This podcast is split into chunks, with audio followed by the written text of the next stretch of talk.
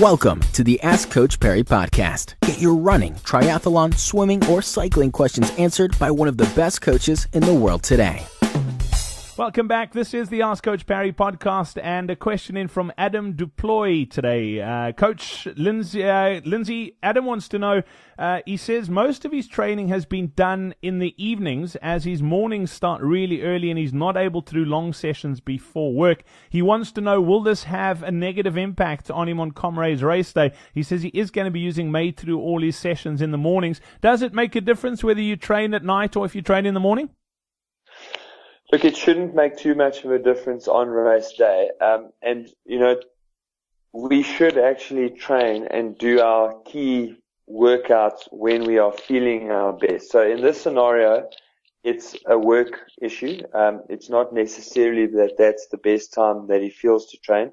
But in an ideal world, if you are a person that is more lively and awake, feels better, more sociable, etc., in the late afternoon, early evening, then that's probably the best time for you to do your key workouts. Um, and similarly, if you are one of those people who jumps out of bed and feels amazing, that's probably when you should be doing your workouts.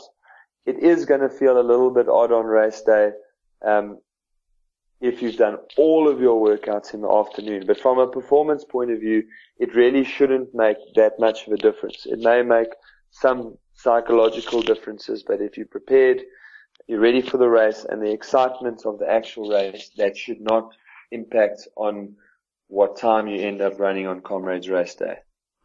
Adam, thanks for the question. Interesting one, uh, not one we've had before. So thank you very much for that. Lindsay, until next time, thank you very much for your time. Don't forget, if you'd like to check out the Coach Parry online community, uh, we've got a ton of uh, video training in there. There's a very active Facebook group as well where you get access to Lindsay. All you need to do is head over to coachparry.com forward slash join. Uh, you can get all the details there. So until next time, from the two of us, it's cheers. Be sure to subscribe to the Ask Coach Parry podcast on iTunes, follow it on SoundCloud, or listen to it on Stitcher. Follow us on Twitter at Ask Coach Parry.